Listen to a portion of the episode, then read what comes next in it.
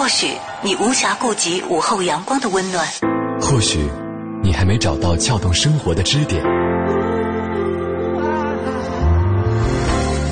寻找空闲的快乐时间，就在一零六六文艺之声，就在一零六六文艺之声。京城文艺范儿，让你的生活独一无二。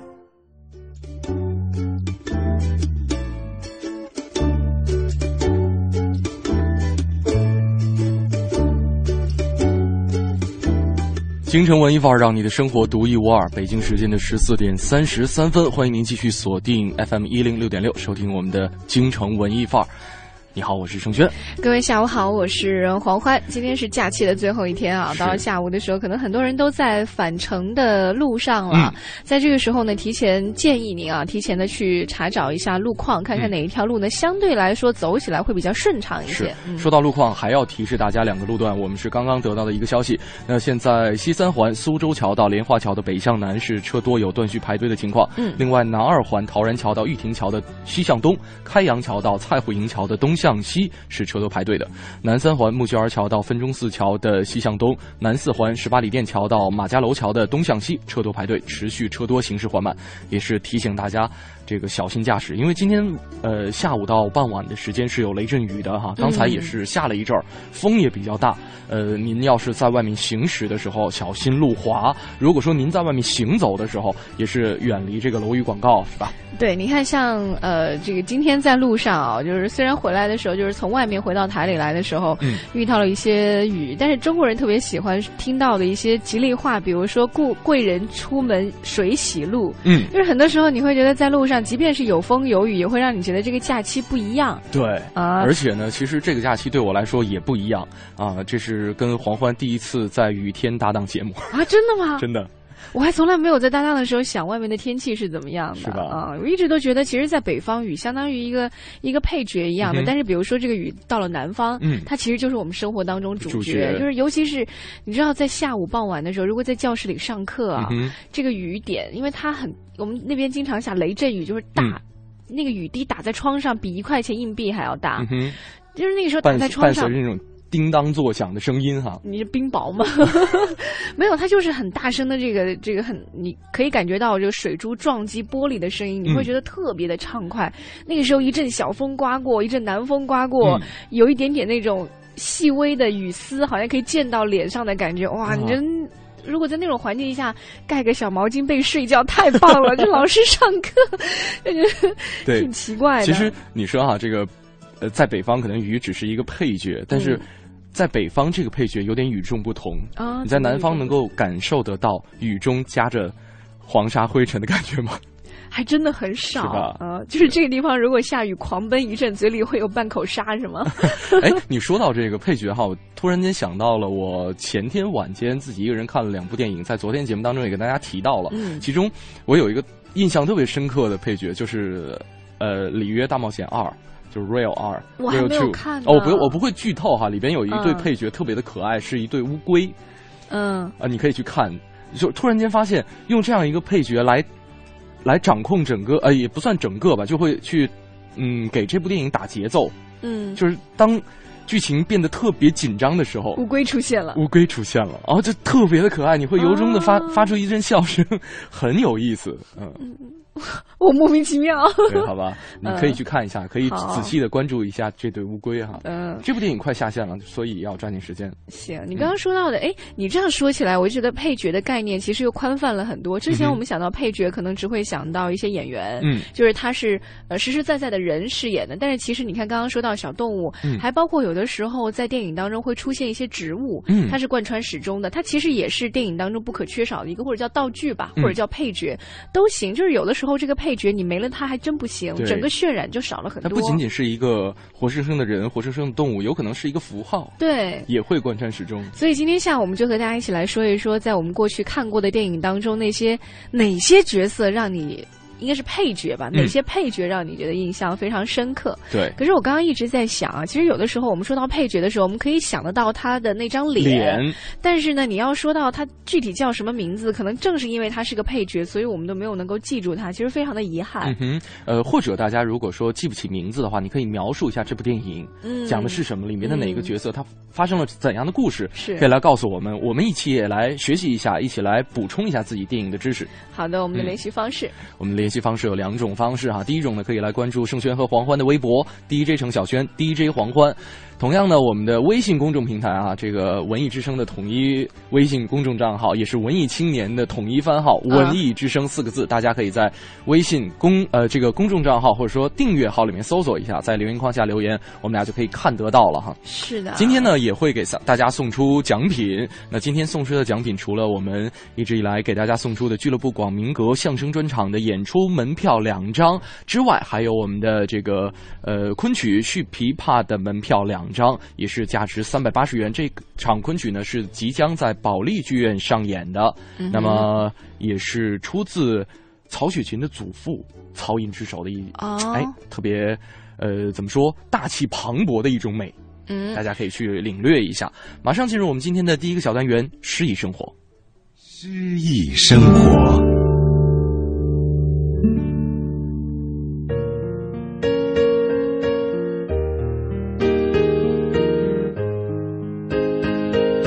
志向树，舒婷。我如果爱你，绝不学攀援的凌霄花，借你的高枝炫耀自己。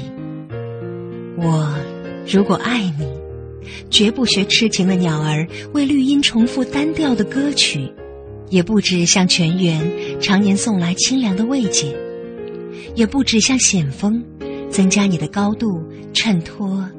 你的威仪，甚至日光，甚至春雨，不，这些都还不够。我必须是你近旁的一株木棉，作为树的形象和你站在一起，根紧握在地下，叶相触在云里。每一阵风过，我们都互相致意，但没有人听懂我们的言语。你有你的铜枝铁干，像刀，像剑，也像戟；我有我红硕的花朵，像沉重的叹息，又像英勇的火炬。我们分担寒潮、风雷、霹雳，我们共享雾霭、流岚、红泥，仿佛永远分离，却又终身相依。这才是伟大的爱情，坚贞就在这里。爱不仅爱你伟岸的身躯，也爱你坚持的位置，足下的土地。《志向树》是朦胧诗派的代表作之一，创作于一九七七年三月。作者舒婷崛起于二十世纪七十年代末的中国诗坛，他和同代人北岛、顾城、梁小冰等以迥异于前人的诗风，在中国诗坛上掀起了一股朦胧诗大潮。舒婷是朦胧诗派的代表人物，主要著作有诗集《双桅船》、会唱歌的鸢尾花、始祖鸟、散文集《新烟》等。今天再读《致橡树》。不能不说，舒婷的价值更在于对旧伦理、旧观念、旧道德以及既定传统否定的勇气。这些在当时那个特定的年代都具有划时代意义。借用这首歌，诗人也表达出了女性主义的宣言，以及倡导男女平等的观念。本单元节目内容由 AM 七四七娱乐广播独家制作，友情提供。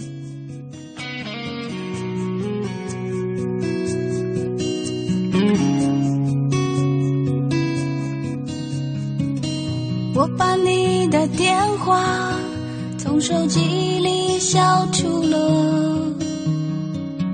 我把你的消息从话题里减少了我把你的味道用香水喷掉了。我把你的照片用全家福挡住了。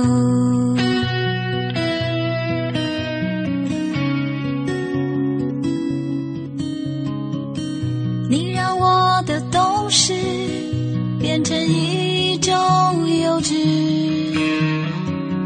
你让我的骄傲觉得很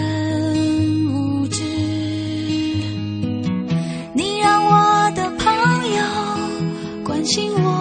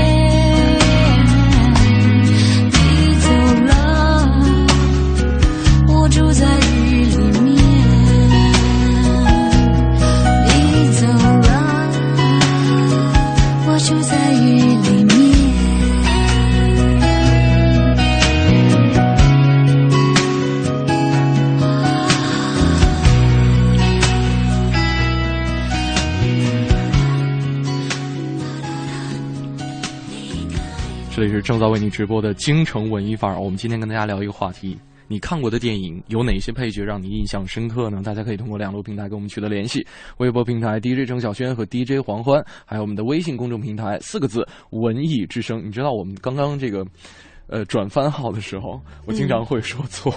你说成什么？就是京城文艺范儿嘛，因为这个嗯已经说顺嘴了，对，嗯就成为了生活当中的一种习惯。这个其实就很像我们之前好像呃，在一个大家族当中呢，每一个屋子都有每一个屋子的朋友，有每一个屋子的主人。但是现在呢，就是把所有这些墙都打开了，对所有的朋友都会汇聚在一起。可能你屋子的朋友，哎，突然看到了我屋子的朋友，觉得也挺投缘的，大家就干脆在一块儿聊吧。对，大家在一起。所以我们现在这个大家的名字叫做文艺之声。嗯如果你之前是京城文艺范儿的这个微信粉丝的话，其实就可以、呃一边在关注京城文艺范儿的同时，也可以关注文艺之声，因为以后有很多的这个活动啊，包括互动啊，我们都会在文艺之声这个微信公众账号下和你一起来进行了。是的，非常感谢我们早早间节目的主持人黄欢给我下午的节目做了一番广告。早间快乐早点到。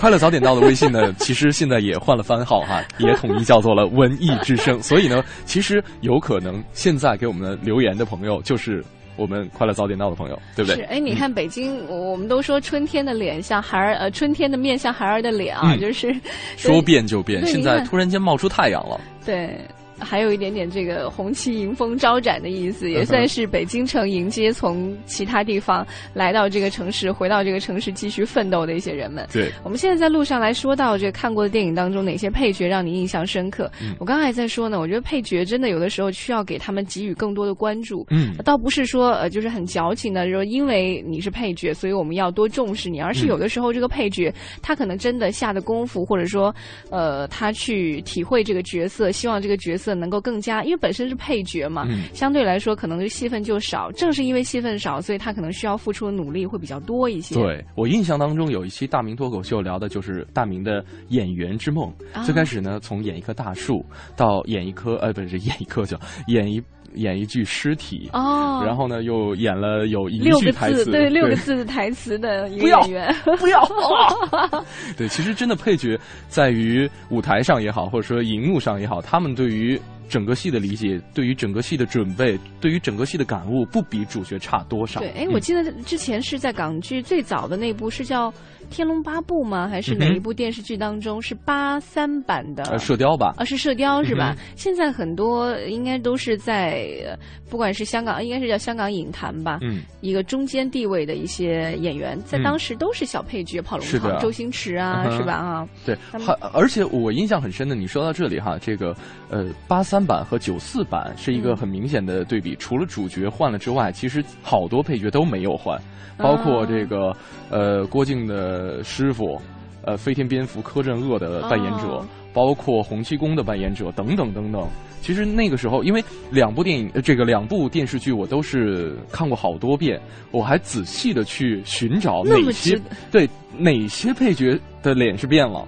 啊，对，但是而且就是你会发现，好像化妆师也没有换，就整个妆容都保持了原貌。嗯然后你就会跟穿越一样，哎，怎么这一部的主角不是黄日华了呢？啊，对，很有可爱。有一些有一些电视剧还是很值得去玩味的。嗯刚刚你说到那个，呃。电视剧的配角，嗯呃，电视剧当中的一些配角，我就在想啊，有的时候好像电影当中出现的一个小事物，它也嗯可以成为一个不可磨灭的配角。但是刚刚突然有点脑筋短路了，我在我一直想不起来那部电影叫什么。就电影当中有一有一个仙人掌，嗯，就只要是那个电影陷入到一个让人觉得特别揪心时刻的时候，就会有个镜头甩向一个仙人掌。嗯就有的时候你可能不是特别能够理解，因为本身就是这样。有的时候导演他可能处理一些镜头，自己就会觉得我感觉到了，我需要它，我就把它放上来。但是如果你真的采访我，问我说为什么，那你理由是什么？你很难举出一个实实在在的意义。就有点类似于我们小的时候考试考语文作业的时候，就是考语文的考试的时候，段落大意段落大意、中心呃中心思想。啊，好像作者也都不知道。对，对。呃，其实你刚才说到这个具体的物件哈，嗯。我印象当中特别深的一个电影配角就是一个具体的物件，嗯。呃，Tom Hanks 主演的嗯，《荒岛求生》《荒岛余生》里面是什么？呃，一个排球，啊？呃就是他相当于是男二号，或者说女二号，因为没有性别，嗯。应该是男二号了。因为呃，在里面他是陪伴着呃这个主角 Tom Hanks，、然后在荒岛上度过了六年的时间。嗯 Tom Hanks 用自己就是割伤的手流出的血，在排球上画了一个人的笑脸。他每天对着这个排球讲话，来度过漫长的无聊的时光。然后或者把他想象成自己的未婚妻，哦，对，会跟他聊天，会寻求他的帮助，会问他，哎，今天天气不错，我们出去逛街，呃，对对，我们出去那个转一转怎么样？然后就抱着他从山洞里走出来，去看一看外面的景色。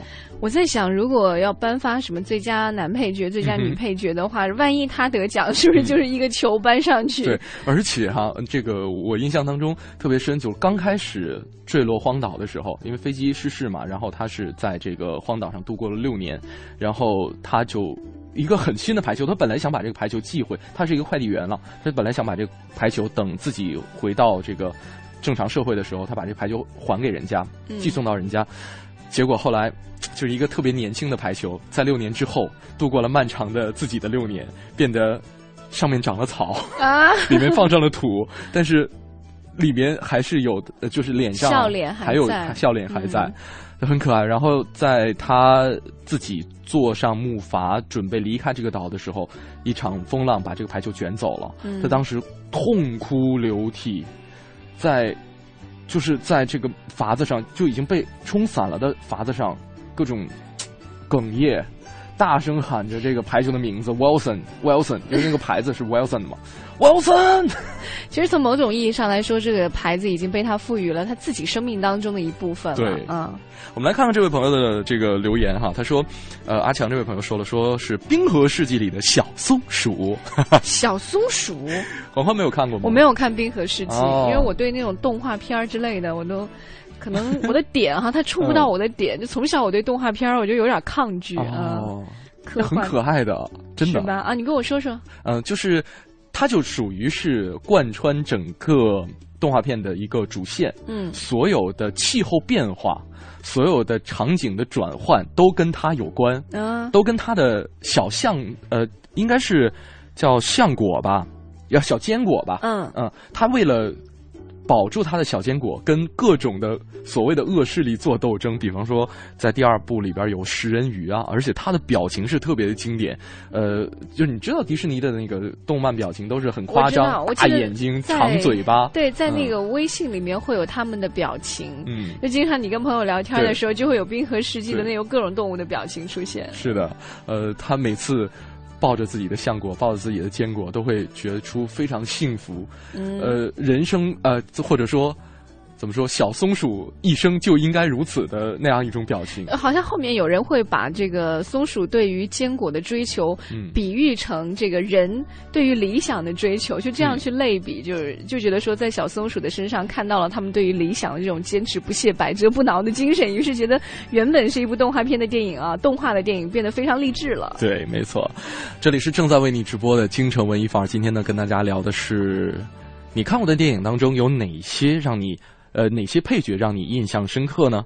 现在大家听到的这首歌曲是，你有没有印象？哪部电影里的？啊，真想不起来了，这是谁啊？喜剧之王。莫文蔚啊莫文蔚？啊，真的吗？嗯哼，一首送给配角的歌。放肆的高声叫，我快要融化掉，心狂飙，甜蜜正在持续燃烧。And baby,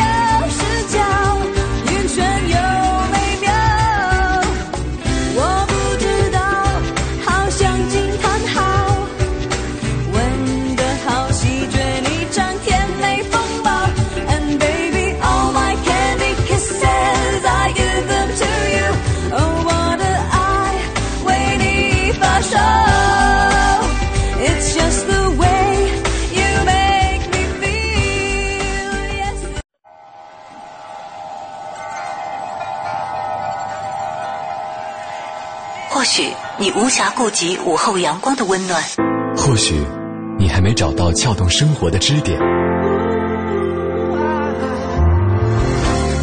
寻找空闲的快乐时间，就在一零六六文艺之声，就在一零六六文艺之声。京城文艺范儿，让你的生活独一无二。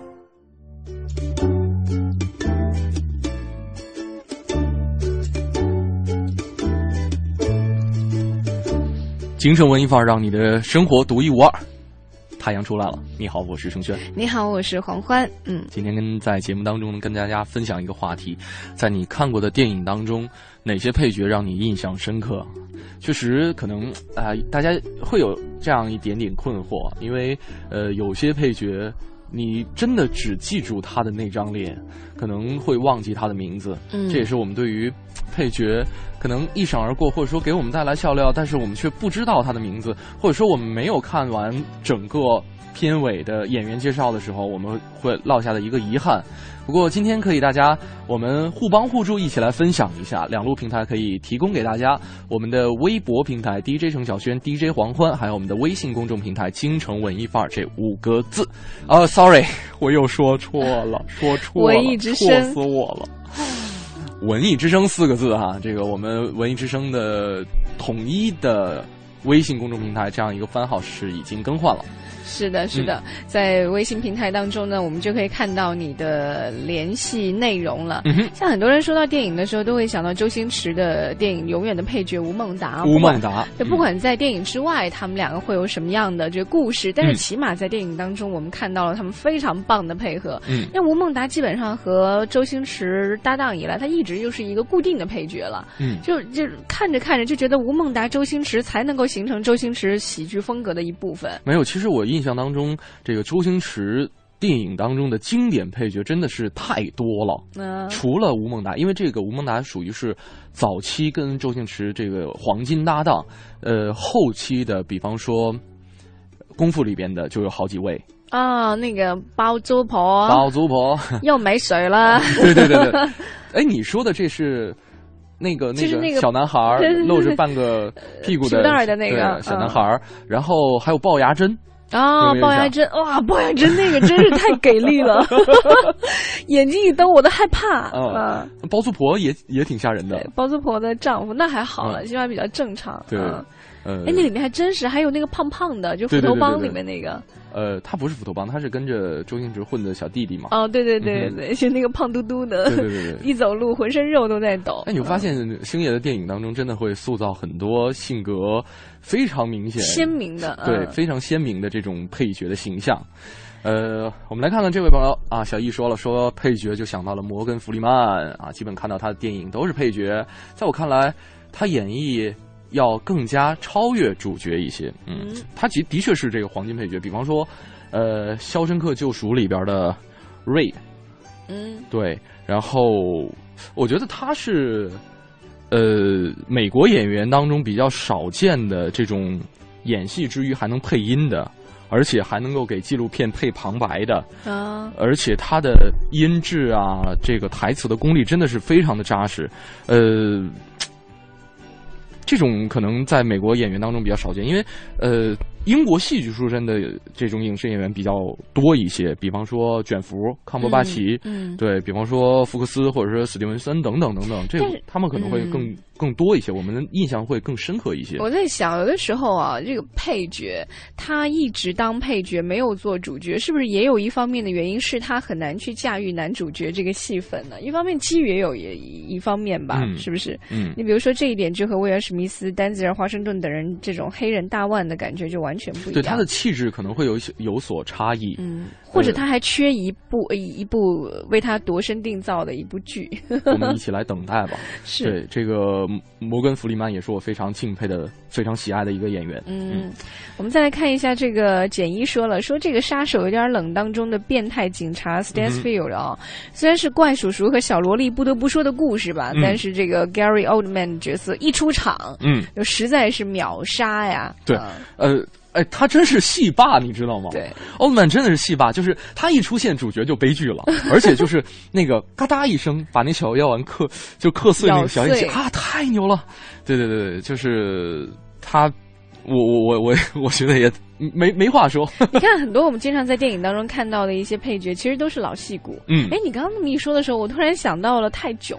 太泰囧在最后的时候，范冰冰出场了。嗯我我不知道能不能把它叫做配角，或者说客串嘉宾啊。嗯他但是他出场的时候，虽然是只有那么可能几分钟的镜头吧，但是他整个的都是非常亮眼的，嗯让整部剧让整部剧基本上是画上了一个非常漂亮亮丽的句号。就是一定要有一个美女美女来打一下眼。就挺意外的，就他真实、呃、生活中的，就电影他的电影当中的他嗯演绎了一个生活当中的这个范冰冰嘛，嗯对吧？就是就在我们承受了一个半小时或者两个小时这个呃傻根儿王宝强的 这样一种无厘头之后。无厘头之后，突然间在一个结尾的时候摆在那一个美女，是。嗯。呃，不过这个范冰冰在结尾出演也不出意料，因为这个是她投资的嘛。嗯啊，真的吗？这我倒没有去细究，是然后他作为投资人，在影片结尾能够露个脸，相当于盖一个章。你知道，其实很多导演或者投资人都特别喜欢在这个电影当中客串王晶啊，王晶啊，这个张艺谋啊也有啊，张艺谋也有，然后冯小刚特别多，，对。最多的我印象当中，国内的导演是宁浩，对对对，他叫宁浩，我一直在想那个人叫什么名字。黄金大劫案里面他演的那个警长、嗯。是五哥，好像是是吧？叫叫五哥，然后在无人区当无人区里面他也有也有，但是他只是一个过路人，嗯路人甲。嗯。然后在《疯狂的赛车》里面，他演的是那个司机，哦，出租这我都不车司机记得了，对，就是你有没有你看过吧？看过看过，就是那个他们抱着那个疑似为毒品的骨灰盒，然后乘坐出租车。哦，对对对我想起来了，那个司机是他演的，嗯。呃，然后在《疯狂的石头》里面，他演的是开场的时候那个大夫，哦，对，就给郭涛做手术的那个大夫。个时候我还不知道那个人就是宁宁浩，对，那时候 看电影的时候没想到他会那么红，在后来啊，超可爱啊！还有，我突然间又想到一个人。嗯，Stanley。Stanley，就是他是呃漫威的，嗯。就是怎么说美国漫画界的 Number One 吧，嗯。元老级人物。嗯，而且他在所有的已经被翻拍的漫威。这个电影当中都有露脸，而且都是、都是路人甲乙丙丁，特别可爱，嗯但是又很享受，对，因为漫威的漫画出自他手，然后嗯。他在自己的漫画被翻拍的作品当中又可以露脸，这是一件嗯。非常让人开心的事情。而且很多影迷把观看这种导演在影片当中露脸当做一个彩蛋，嗯。当做一个发现，当做一场探索、探宝的一样的一种行动。呃，就是比方说，我印象比较深的是蜘蛛侠里边。呃，在大楼即将倒塌的时候，斯丹利救了蜘蛛蜘蛛侠的女朋友，嗯，对，然后像在是 X 战战警还是呃，这些你都能记得，我想不起来了。嗯反正他每一部电影里面都有露脸，我们也可以看看这个微信平台上有没有朋友给我们发来一些，就是他们觉得，呃，在所有看过这些电影当中，有哪些配角会嗯让自己印象深刻？是的，那这里是正在为你直播的京城文艺范儿，马上进入我们的下一个小单元，我在北京城。你知道的，你不知道，你不知道而想知道的，你想知道而没法知道的，关于北京城的一一切，我在北京城。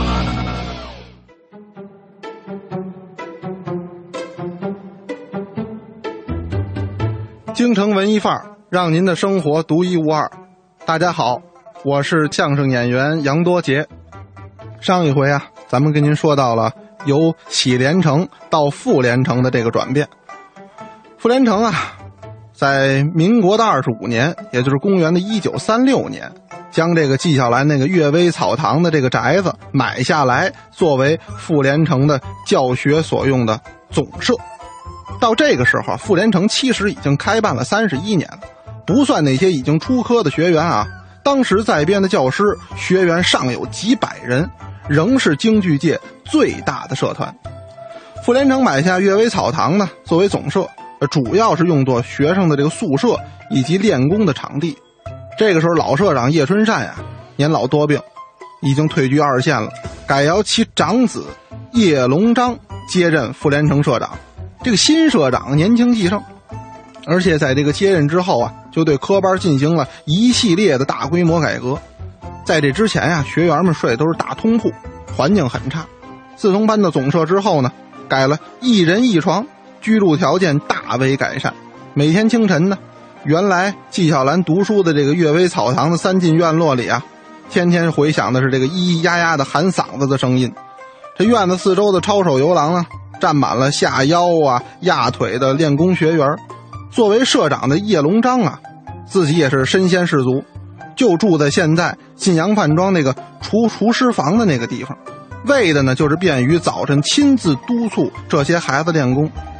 当时这些学员啊，练功是很苦的，跟那个科班签订的东西啊，跟卖身契差不多，死走逃亡，概不负责。除此之外呢，学员期间那不许私自踏出总社大门一步，每天上剧场演出啊。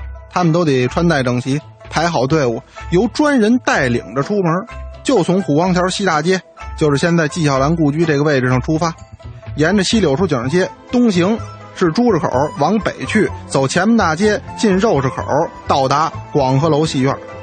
正是因为这个科班体制的严格管理，奖罚分明，才创造了傅连城后来的辉煌，也才创造了京剧舞台上那么多的名角。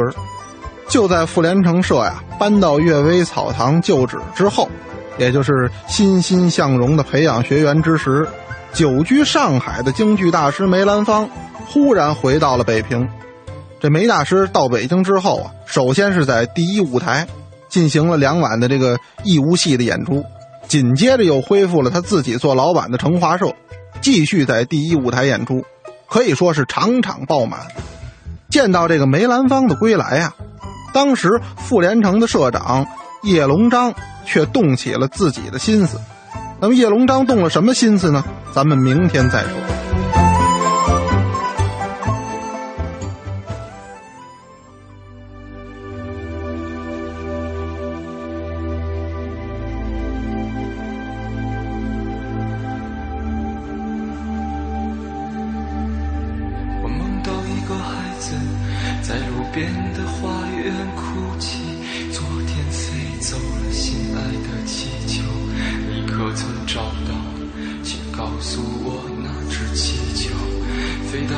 远的遥远的那座山后，老爷爷把它系在屋顶上，等着爸爸他带你去寻找。有一天爸爸走累了，就丢失在深深的陌生山谷，像那只气球，再也找不到。这是。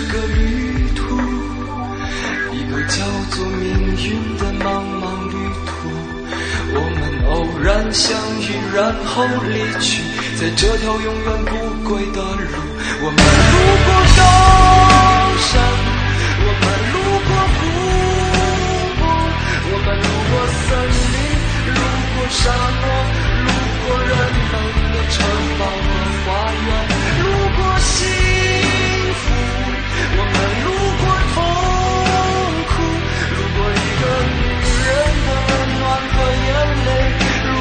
生命中漫无止境的寒冷和。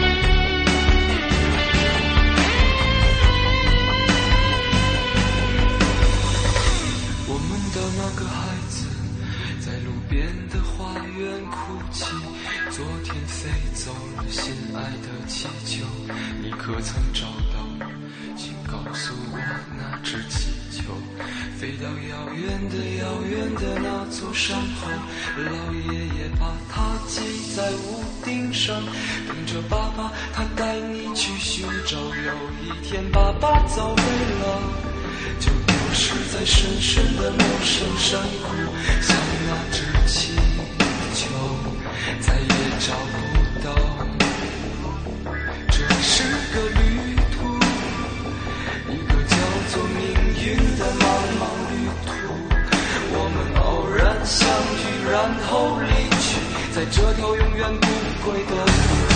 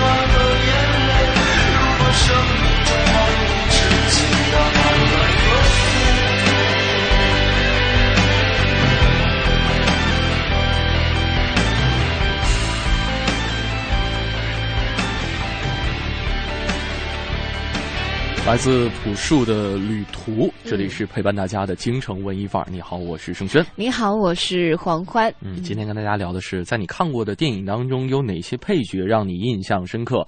两路平台为大家开通，同样今天会送上两部剧的票，应该不不应该说是两部剧哈，这个一部呢是昆曲续琵琶的门票两张，另外还有我们俱乐部广明阁相声专场演出的门票两张。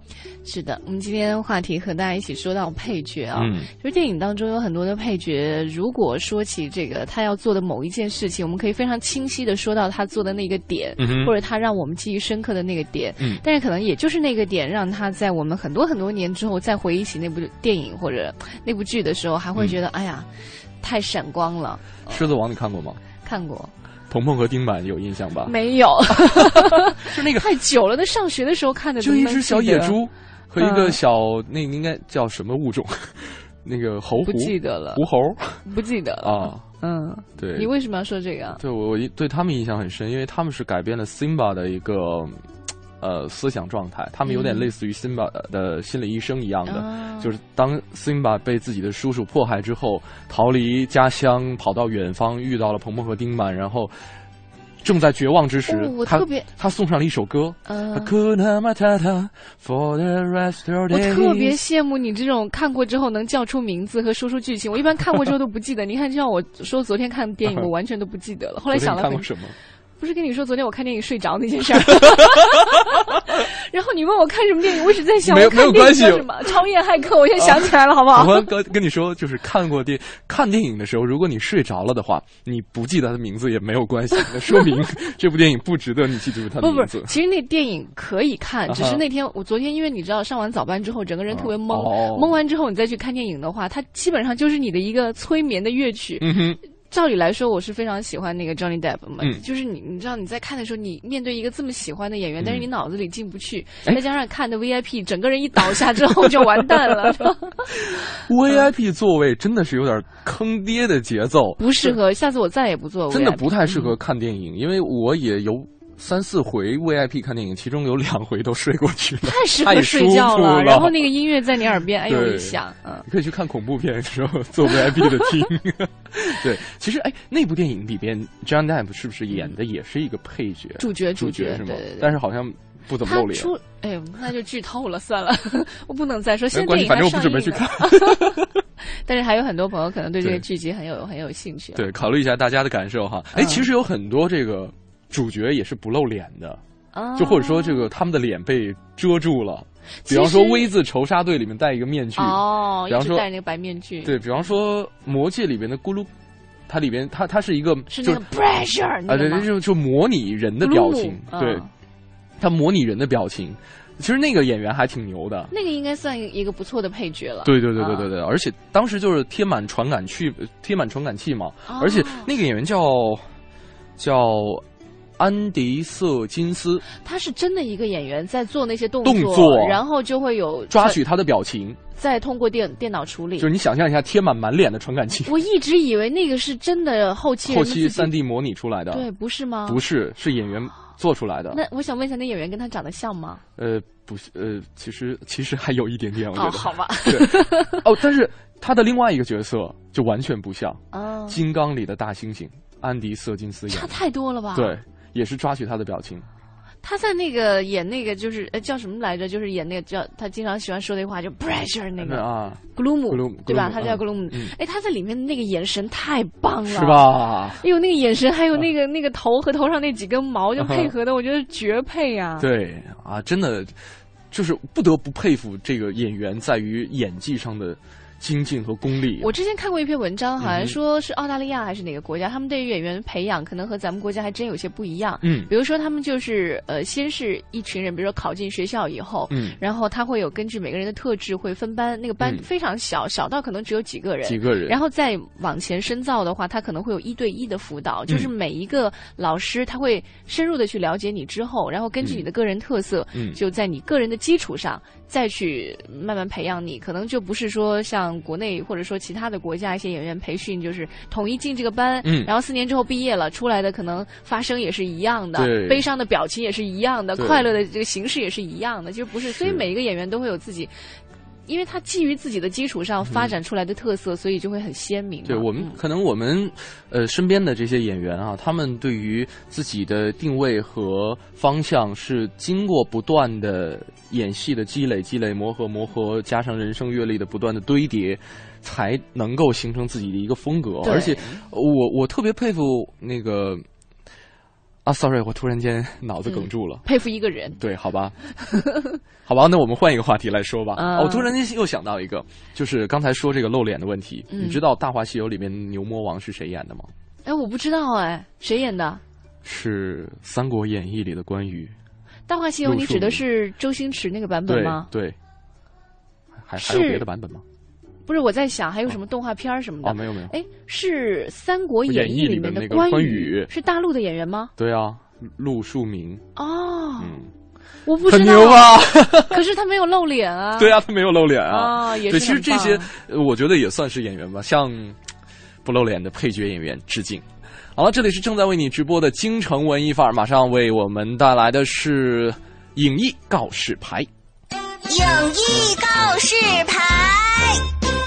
京城文艺范，让你的生活独一无二。听众朋友们，大家好，我是来自永乐票务的文平。今天给大家推荐一场演出，是来自国家大剧院2014年五月音乐节系列中的一场《轻舞飞扬》杨雪飞与国家大剧院管弦乐团室内乐音乐会。这场音乐会最大的看点，无疑就是这位作为罕有的活跃在国际舞台上的中国吉他演奏家杨雪飞。他被誉为是当代最优秀的古典吉他演奏家之一。他来自于北京，在伦敦打拼，喜欢周游世界。他一直坚持用美妙的琴声推广古典吉他和中国音乐。在这位北京妞杨雪飞的身上，有着许多的荣誉。他呢是第一位中国古典吉他演奏家，可以说是享誉国际，被西方人封为是古典吉他先锋。他也被英国权威杂志 Classic of FM 评为世界百位最佳音乐家之一，在吉他领域排名第二，仅次于他的偶像约翰威廉斯。杨雪飞七岁的时候就开始学习古典吉他了，最初的时候每天练习半个小时，和所有的学习乐器的小朋友一样，杨雪飞也曾经非常厌倦练琴，甚至对自己的爸爸妈妈谎报练习的时间。虽然接触古典吉他的时间并不是特别早。但杨雪飞却很快的展露出过人的天赋，练琴的时间也慢慢的增加到一天三个小时，而有表演或者比赛的时候，一天要练习六个小时。功奋和苦练使得杨雪飞在中国第一届国际吉他艺术节上一鸣惊人，在那里，十岁的杨雪飞见到了国际上的专家，他说，他们给了我很多鼓励的话，从那时开始，我开始意识到。我可以成为一名职业吉他演奏家。之前我甚至不知道还有这么一个职业。但是成为职业的吉他演奏家，仅靠演奏吉他为生，却是一件非常困难的事情。他说：“我记得威廉斯好像说过，这个领域最多只能容纳十二个人，所以如果要选择职业吉他演奏家这条道路的话，就必须进入音乐学院。但是杨雪飞的父母却看不到这一行的前途。当年。”才十二岁的杨雪飞却坚定的选择了这一条充满未知的道路。他回忆说：“我想是当年的叛逆心理，我坚定了这个选择。不过确实也是因为我非常喜欢吉他，于是。”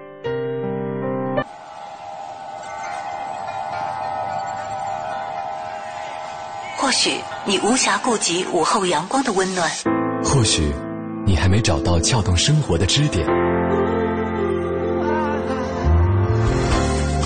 寻找空闲的快乐时间，就在一零六六文艺之声，就在一零六六文艺之声。京城文艺范儿，让你的生活独一无二。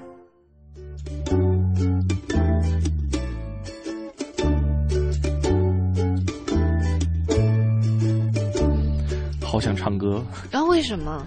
太阳出来咯嘿，喜洋洋咯咯嘿。但是今天天气真的好多变啊。啊，呃，也是要提示大家，刚才跟大家说了，说注意防风防雨。今天晚上可能还会有雷阵雨或者说阵风的这样一种天气。对，天嗯这个大风好像从下午的三四级到了晚上会转到五六级，所以我们出门的时候呢，还是要多加一件外套了。嗯，多加件外套。今天跟大家在节目当中分享一个话题：看过的电影当中，哪些配角给你的印象非常深刻呢？大家如果说记不住他的名字的话，可以来描述一下他演的哪部电影。演的什么样的一个角色？你可以来描述一下。两路平台为你开通，DJ 黄昏，DJ 程晓轩，这是我们的个人微博，还有我们的微信公众平台。好险又说错，文艺之声。文艺之声。嗯，微信平台上吴思阳说了，说、我觉得印象比较深刻的配角就是《神偷奶爸》，就是《卑鄙的我》当中的小黄人儿。小黄人儿太可爱了。对哎而且我之前得到一个消息说，我一直以为小黄人儿和小黄人儿之间他们交流的语言啊是嗯乱编的，因为没有规律可循嘛。但是后来听说他这语言还真的有这种语言可可可以有这种哦，真的吗？是吗？真我没有我。我是听到这样一个说法啊，就是说他们呃，他们之间的语言是一个独立的系统。嗯哼，那我觉得这个挺奇妙的。这个我没有有印象，但是我印象当中，这个给小黄人配音的是这个导演，导演对，导演亲亲自上阵配的，就是那个呃皮埃尔科芬。对，因为最开始这个小黄人配音特别不顺利，大家不会说他们的话，你知道吗？对啊对，然后后来。呃，导演就自告奋勇说：“我来试一下吧，呃，我们来这个找找感觉哈，我来告诉大家这个小黄人、小黄人的这个声音应该是什么样子的。”然后他就上了，结果其他的导演和什么配音助理啊什么的其他的演员一听，哇，太棒了！你就是你了，就是你了。而且很多人都奇怪这个小黄人儿哈，嗯。后来有有一个照明娱乐给出的官方解释是说，小黄人儿是用基因变异 DNA 还有脂肪酸加上两杯半的香蕉泥做成的机器人，哦就是我们在后来电影当中看到的，就是这些，就是他的性格非常的分明啊，嗯。他会有自己的喜怒，又很善良，非常可爱，但是也有一点点贪小便宜那种小世俗的感觉。对，而且在在这个呃。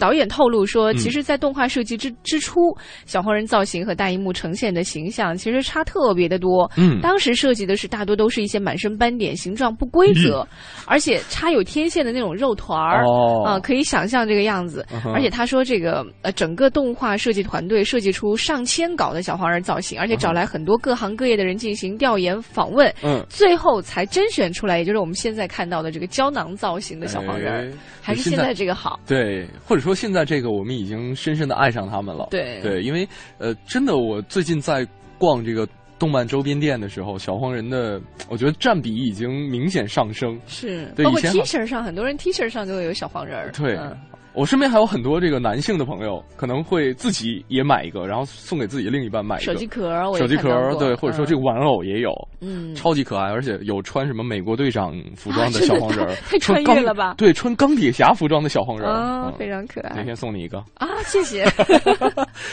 那我要用这个语言，用他们的语言来谢谢你是吧？来吧，你尝试一下啊！太长，喂喂喂喂。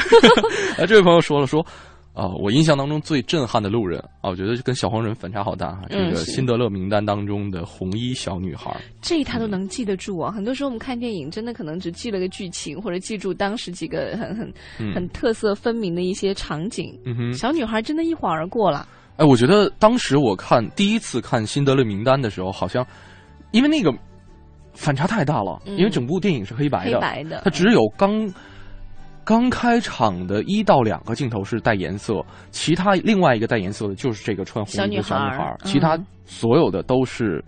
呃，黑白的哦，呃，在结尾的时候还有一部分彩色的，因为是回到现代了嘛。对对对对，印象很深，因为呃，我估计啊，因为当时是上学的时候，可能总结中心思想或者说段落大意还会有这样一些残留在心中，这样一种习惯残留在心中。当时会觉得可能会有一些寓意，比方说，呃，会代表着。向往阳光，去逃离那种黑暗的生活生存状态。哎呦，等等等等吧，因为那部电影实在是有点太沉重了。嗯，就影评人就特喜欢去抓住其中的一个点，去挖掘导演背后有有什么寓意，是吧？不知道思导思导是怎么想的？呃，来看一下微信平台当中还有朋友说到的一些呃印象比较深刻的。这位朋友说说。呃，你们刚才说了宁浩，说了这个呃张艺谋啊，说了斯坦利，怎么不说希区柯克呢？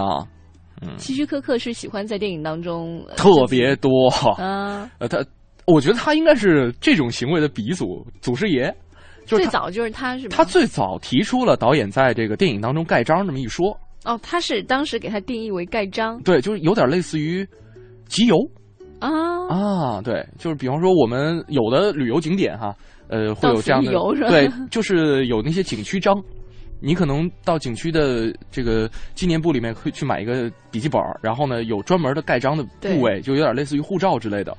你集齐了多少会召唤神龙之类的这样一句话，对，好像就是源自于希区柯克啊。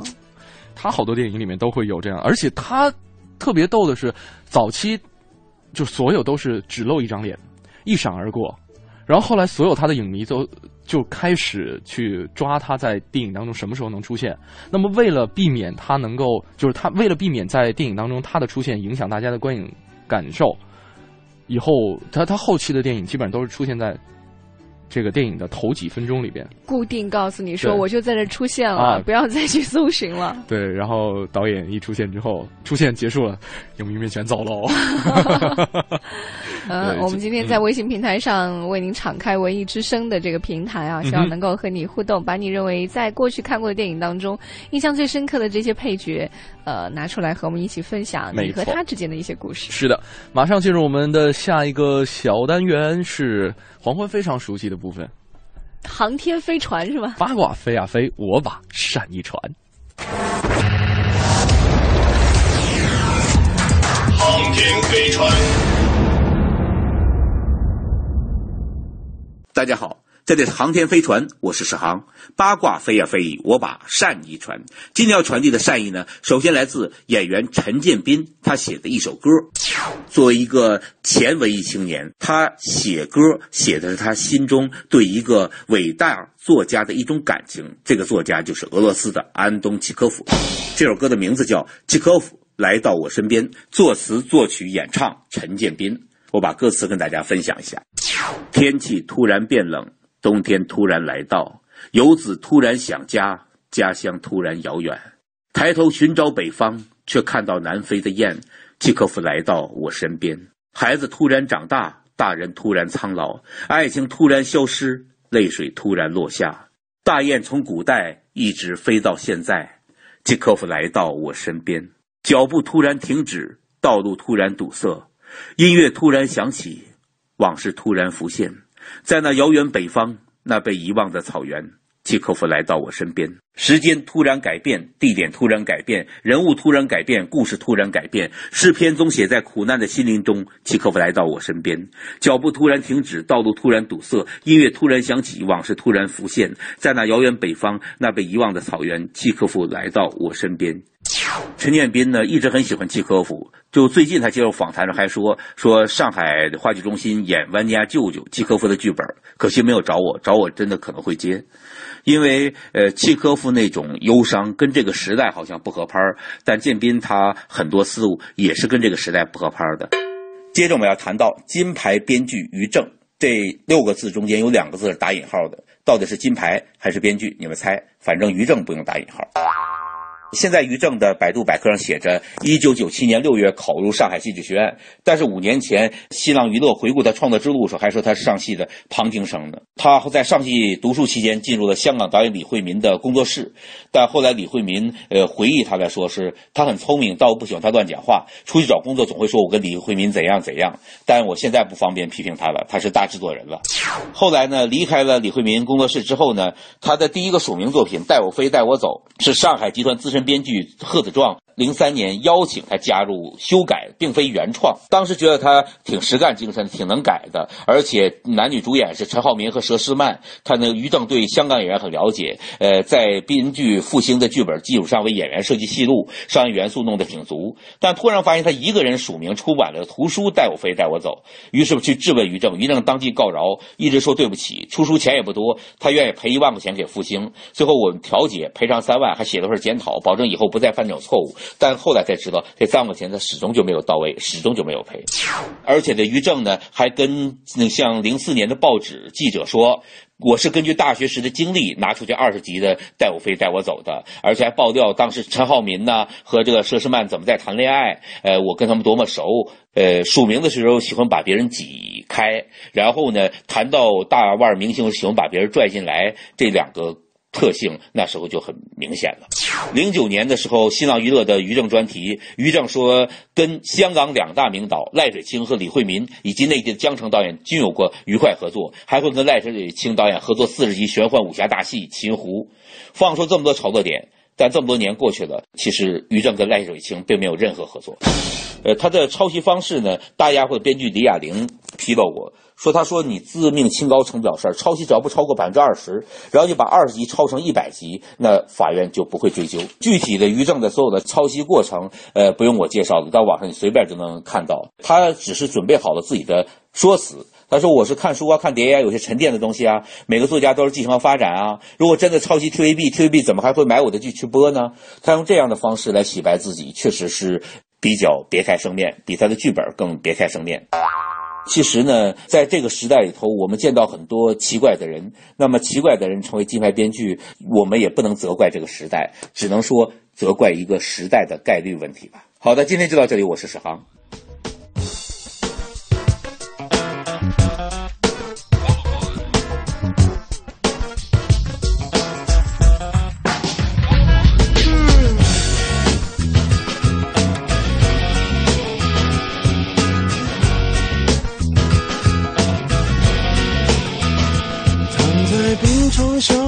上，动也不想动，看着荧幕上的脸孔，有个陌生人出现不够一分钟。他拿着一件斗篷，扮演着一条龙，他带着一脸笑容，演化平凡的梦。到底他的名字，他的生活普通不普通，没人懂。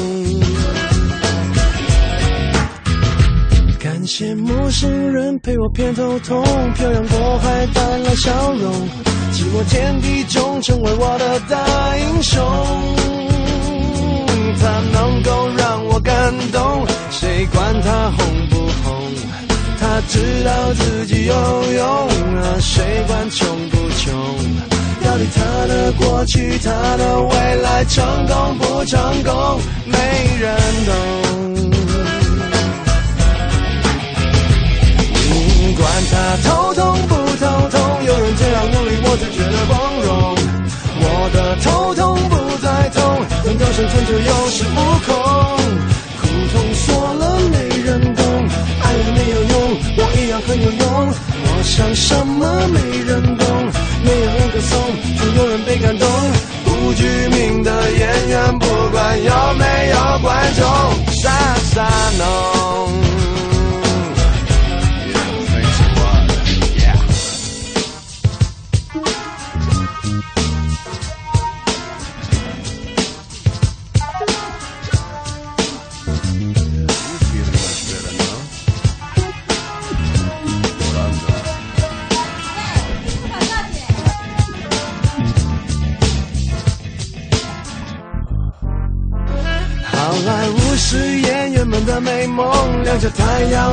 彩虹。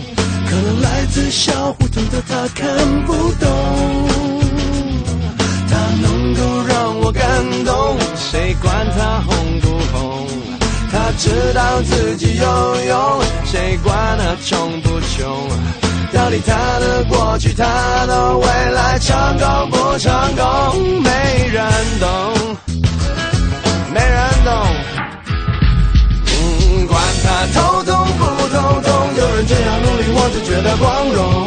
我的头痛不再痛，能够生存就有恃无恐。苦痛说了没人懂，爱人没有用，我一样很有用。我想什么没人懂，没有人歌颂，总有人被感动。不具名的演员，不管有没有观众，傻傻弄。管他头痛不头痛，有人这样努力，我就觉得光荣。我的头痛不再痛，能够生存就有恃无恐。苦痛说了没人懂，爱人没有用，我一样很有用。我想什么没人懂，没有人歌颂，总有人被感动。不具名的演员，不管有没有观众，谢谢侬。是山东，这里是正在为你直播的京城文艺范儿啊！我们还有一点点时间来看一看朋友们的这个留言和互动。呃，这位朋友说了，说 当然是《猫和老鼠》里边的两只鞋太太了，啊，还有两只鞋太太，就是他们的主人嘛。哦，他叫两只鞋太太，没有，是因为他他 没有正脸。哦，永远只是出现这个膝盖下面是的，嗯，但好像是我印象当中是露过一到两次脸，我没有印象，就是在小朋友看猫和老鼠的时候，对，有点类似于这个包租婆的一个形象，哦。嗯，胖胖的一个女主人，嗯。非常可爱。是，再来看看这位朋友，他说这个马达加斯加里边的这个企鹅啊，四个企鹅本来是另一个这个说说是原本计划拍摄电影的主角啊呃，后来这个计划流产了啊，后来这个导演不甘心，就把他们塞到了马 马达加斯加里边来抢镜了。是不是这个企鹅已经做好了，不用挺浪费的？嗯，刘小宝说了，说泰坦尼克号沉船的时候，最后那几个拉小提琴的，嗯，对，那个我我这些都能够记得。有的时候电影当中，因为它的元素实在是太多了，嗯有的时候一晃而过，包括路人啊，一晃而过，你没有办法去记住。但是我不知道，可能有的时候我们喜欢去看电影，一方面嗯电影是为人造梦的，另外一嗯方面有的时候电影当中的一些场景或者一些人物，嗯它真的就是自己心灵的一个映射，它可能正好照在那个地方了，哎，我就记住它了。嗯，呃，但是俗话说得好，一千个读者就有一千个哈姆雷特，可能在这一部著作当中打动每一个人的点都不太一样，说不定这些配角就是真正触动你心灵深处的那一个点。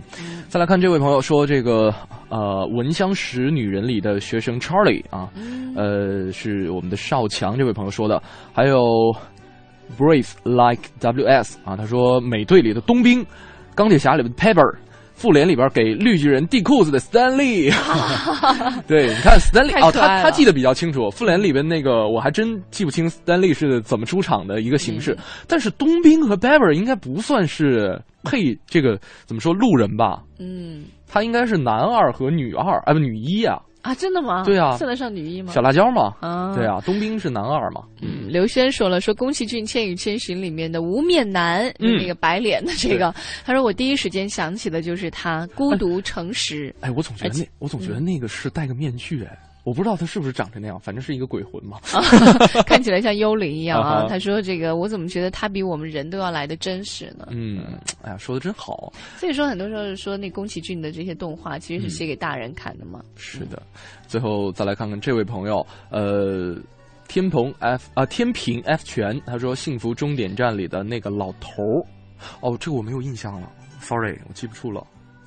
再来看看这个阿拉菲，他说王宝强、黄渤都是我印象当中啊是从配角演出来的。嗯，对，没错，最开始是傻根儿，然后黄渤是演《疯狂的石头》里边的那个、呃犯罪团伙的二哥。啊 对，啊，哎你是这样，你啊。你这样说起来，其实很多演员都是从从最早的配角开始。没错。呃，当时有人去挖这个孙俪的底嘛，嗯哼。呃孙俪现在是大家非常喜欢的一个，我知道，是吧？《情深健身羽羽毛茫茫里面伴舞的那个，对对对对。非常认真的跳着舞的那个小姑娘，嗯你看那么多年过去了，现在她也成为了这个电视剧圈子里当中数一数二的一位御姐了。所以在我的印象当中，真的演员不分主角和配角，他们能够共同呈现一部完美的舞台剧、电影、电视剧，都是我们作为观众的一种福音和享受。嗯马上进入我们今天的 Time Out 推荐。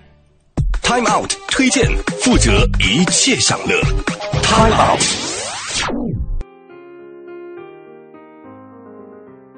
大家好，开帽的推荐再次与您相逢在这个下午。中华文化之春已经是第九届，但是呢，今年是中法建交五十年，开场呢，必须不能是家常便饭。别看来的只有五座博物馆的十幅画，这是总统亲自参与遴选，足以涵盖法国艺术五百年的源远流长。而来北京这一趟，花了法国纳税人五亿欧元，这才叫物以稀为贵。连国外展全算上，这是我这辈子看过最贵的展览了，和一幅画三块。一位美术爱好者、退休科研人员表示。四月十二日，名馆名家名作纪念中法建交五十周年特展在中国国家博物馆开幕。他当天便赶去喝头啖汤，结果三十元的特展门票依然架不住北一展厅前乌泱泱的排大队。开展之后不久，便需要控制人流。带小孩的、穿高跟鞋的，为了安全起见，您最好别去。像我这样一米七以下的，也最好错峰出行，要不然。光看前面后脑勺了，根本看不见画。虽然偌大的展厅，一共只有十幅画。既然有仙人指路，我们也便温馨的将推荐时间选在了它开幕之后的十几天过后，让您错峰出行。闲话少说，如果知道这些法国国宝在中国如此受欢迎，最该偷着乐的恐怕非法国总统奥朗德莫属。他亲自参与了挑选产品。还亲自书写了开幕词。我们仅以最隆重的方式在北京集中展出法国绘画中的若干出类拔萃的精品，以体现法兰西艺术。我们得以在此展出，表达我们共享的普世价值的画作，是由于我们各大国立博物馆的参与。我们为此而倍感自豪。本次展览由法国国立博物馆联合会主席让·巴洛。克吕泽尔亲自挂帅，参展的卢浮宫、凡尔赛宫与特里亚农宫、奥赛、毕加索和蓬皮杜现代艺术中心，都是国家队的级别。精选出包括克鲁埃的法国国王弗朗索瓦一世像、乔治德拉图尔的木匠圣约瑟、弗拉戈纳尔的门栓、雷诺阿的坚定磨坊的母会和秋千、李哥的六十三岁时。着加冕服的路易十四全身像，毕加索的读信和斗牛士，莱热的三个肖像的构图，以及苏拉热的油画等十幅作品，都是首次来华演出，在各馆都属于镇馆之宝级别，也难怪奥朗德为此倍感自豪。总量不好说，但是这是国博史上人均最贵的展览，绝对没错。国博。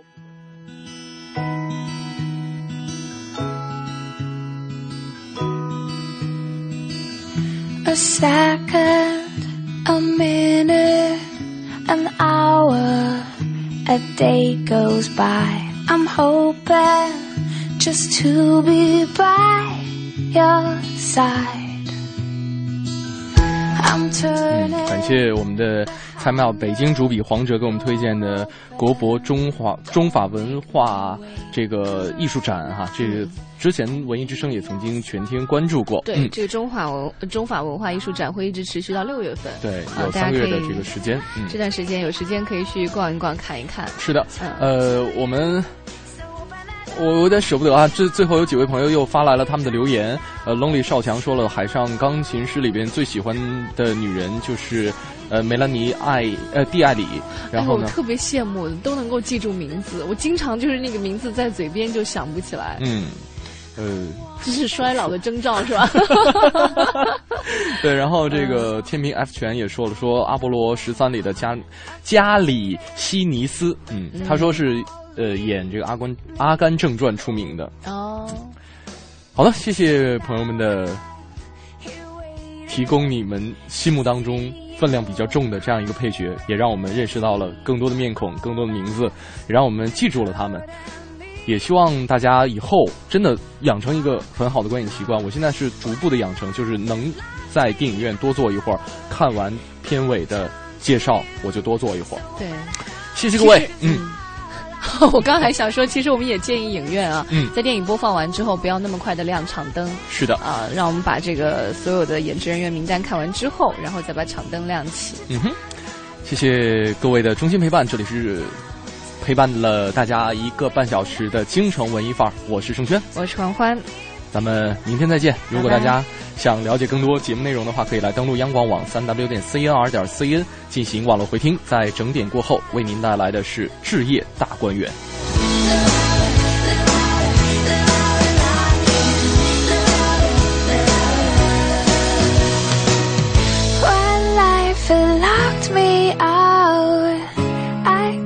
To you, and you open door.